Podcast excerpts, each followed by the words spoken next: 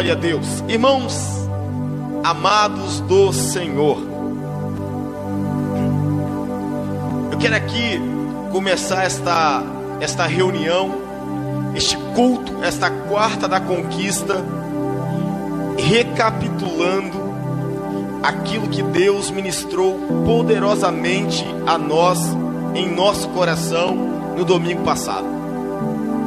No domingo passado, Deus falou de forma sobrenatural aos nossos corações através de uma pregação que eu ministrei, cujo tema foi: Você quer viver a história de Deus ou a história que história você quer viver? E eu tenho certeza que todos os que têm uma consciência sã, todos esses disseram: Eu quero viver a história de Deus, eu quero viver uma nova história na minha vida. Então escute bem, veja bem, preste atenção. Para você que disse domingo passado, eu quero viver uma história nova, a história de Deus.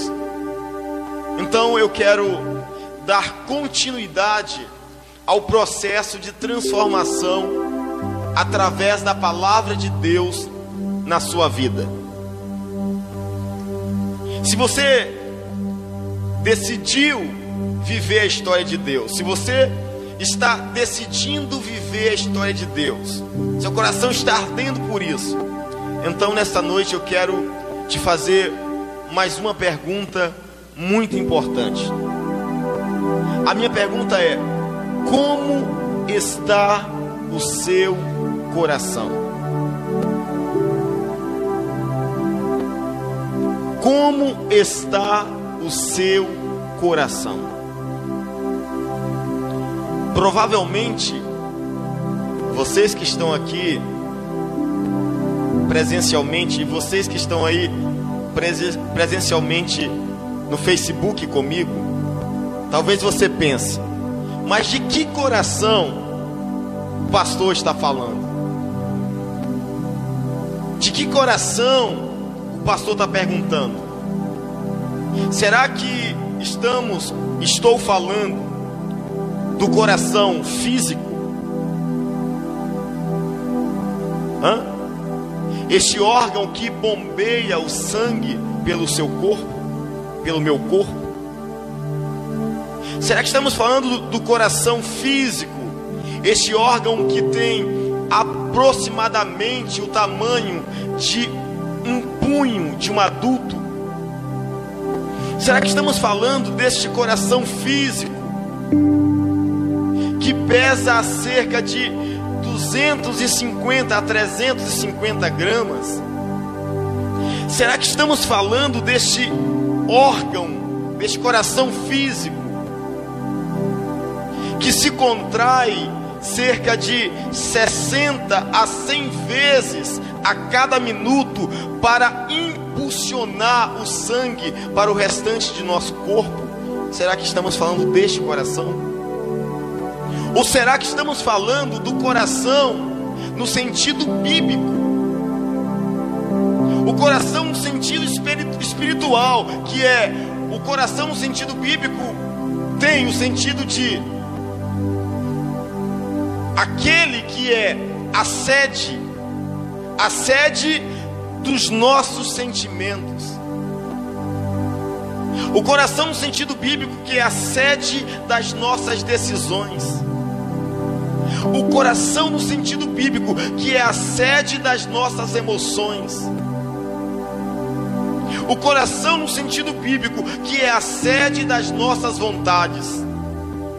Então, se você pensou no significado número dois, é deste significado que eu estou te perguntando. Como está o seu coração? O seu coração, que é a sede do seu entendimento, que é a sede da sua vontade, que é a sede do seu intelecto, que é a sede das suas decisões. Como está o seu coração? como está o seu coração.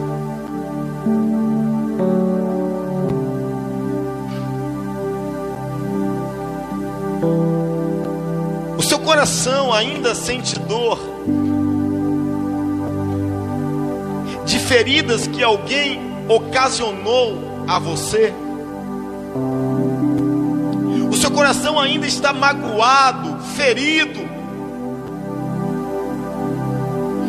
decepção que alguém trouxe a você?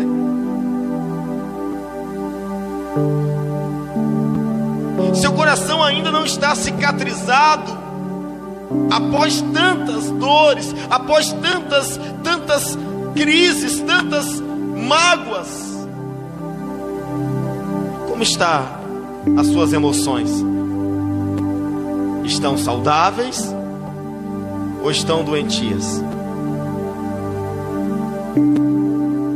Querido amigo, querida irmã, como está o seu coração? Como está o seu coração? Quando falamos do coração no sentido bíblico, irmãos, novamente, a sede do nosso intelecto, a sede das nossas emoções, das nossas decisões, das nossas vontades. Nós precisamos ter cuidado com este coração. O rei Salomão escreveu em Provérbios capítulo 4, versículo 23, ele diz: acima de tudo, guarde o seu coração, pois dele depende toda a sua vida. Acima de tudo, guarde o seu coração, pois dele depende toda a sua vida. Salomão diz que nós devemos guardar o nosso coração acima de tudo. Muitos de nós estamos preocupados com tantas coisas, preocupado com bens materiais, preocupados com, com roupa, preocupados com a moda, preocupados com tantas coisas, preocupado com o que as pessoas dizem, preocupado com o que o mundo diz, preocupado com a crise econômica mas tem poucas pessoas que estão se preocupando com o coração que Deus te deu, ou seja, com a sede das suas emoções, com a sede das suas decisões, com a sede das suas vontades. E por isso tem muita gente doente, espiritualmente falando, tem muita gente almática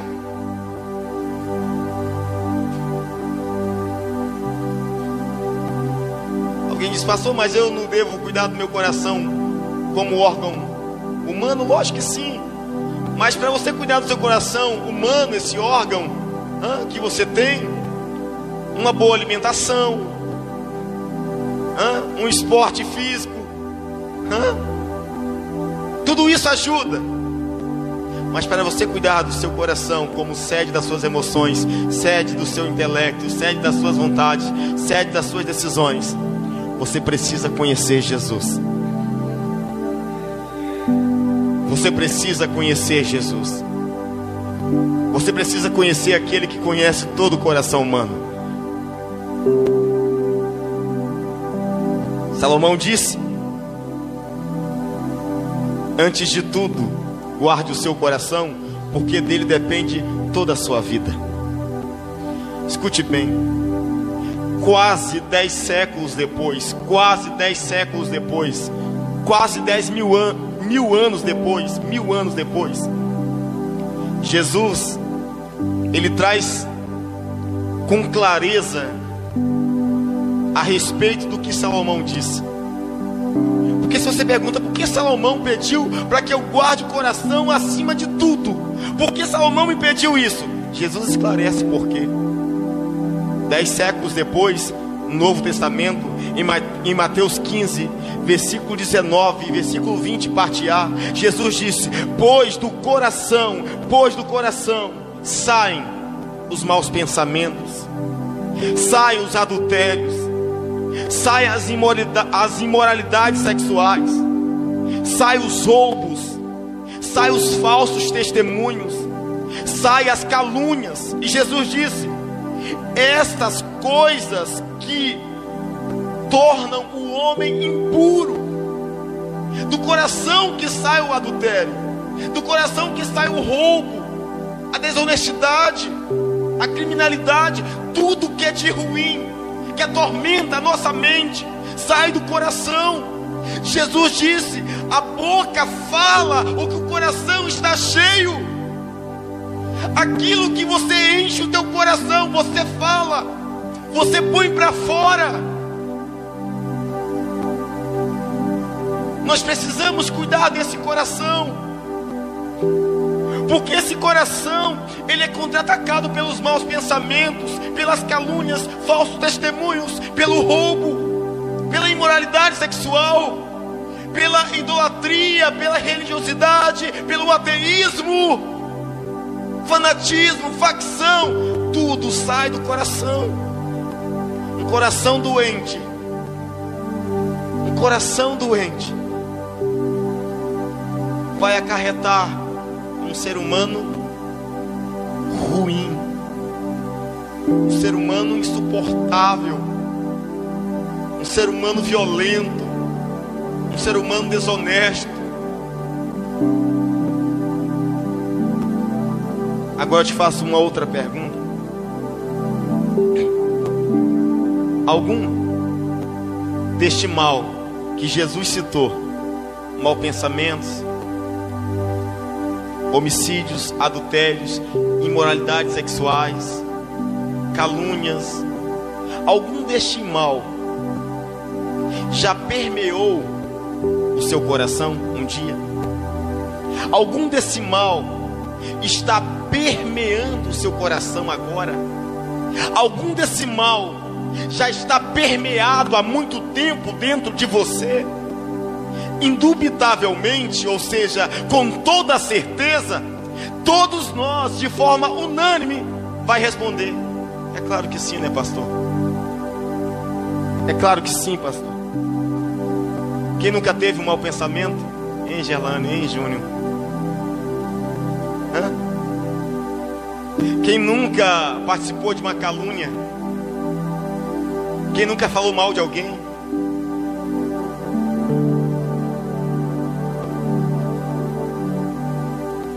Quem nunca praticou um homicídio? Alguém disse eu? Você sabia disso?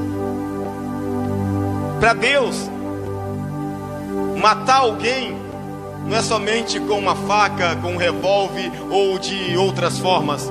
Para Deus, nós podemos matar alguém em nosso coração. E quando nós odiamos alguém, nós estamos matando alguém dentro de nós, sabia disso? Tem pessoas que você diz, eu nunca mais quero ouvir nem, nem o seu nome. Eu não quero te ver mais pintado de ouro. Para mim você morreu. Não é assim que nós dizemos? É assim que nós falamos? Ou seja, nós matamos pessoas dentro de nós quando odiamos elas, quando não perdoamos elas. Isso tudo provém do coração doentio, do coração sem Deus, do coração sem Jesus. E por isso Deus diz: Escute bem. Deus disse. Jeremias 17, versículo 9.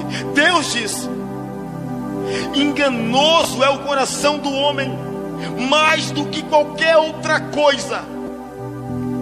A sua doença é incurável. Quem pode compreendê-lo? Foi Deus que disse.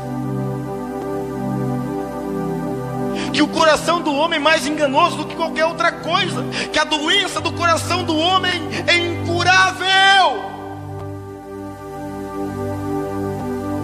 Diante disso, diante disso, você que está assistindo agora, você que está aqui, você certamente está pesando a consciência, você diz: Eu estou frito, eu estou modiei alguém, eu já, eu, já, eu já caluniei alguém, já falei mal de alguém, eu já matei alguém dentro de mim.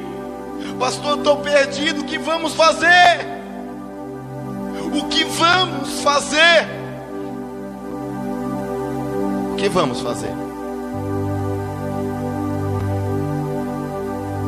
Escute bem.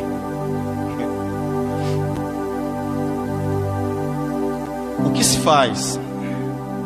O que se faz com um paciente que está no hospital fazendo exames. Ele faz aquelas baterias de exames, bem minuciosas. Depois o resultado do exame diz: você tem uma doença gravíssima no coração. Seu coração está morrendo, está fraco. Quando alguém está acometido de uma doença terrível cardíaca, o que que os profissionais dizem? Você precisa urgentemente de um transplante de coração.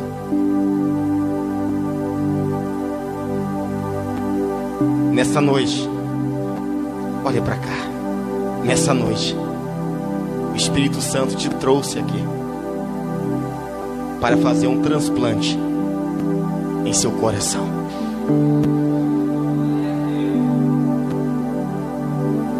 Você ainda não está perdido. Você pode ser achado hoje. A sua vida ainda não acabou. A sua história ainda não acabou. Nesta noite, o Senhor te trouxe nesta live, nesta quarta da conquista, neste culto online, para fazer um transplante em seu coração.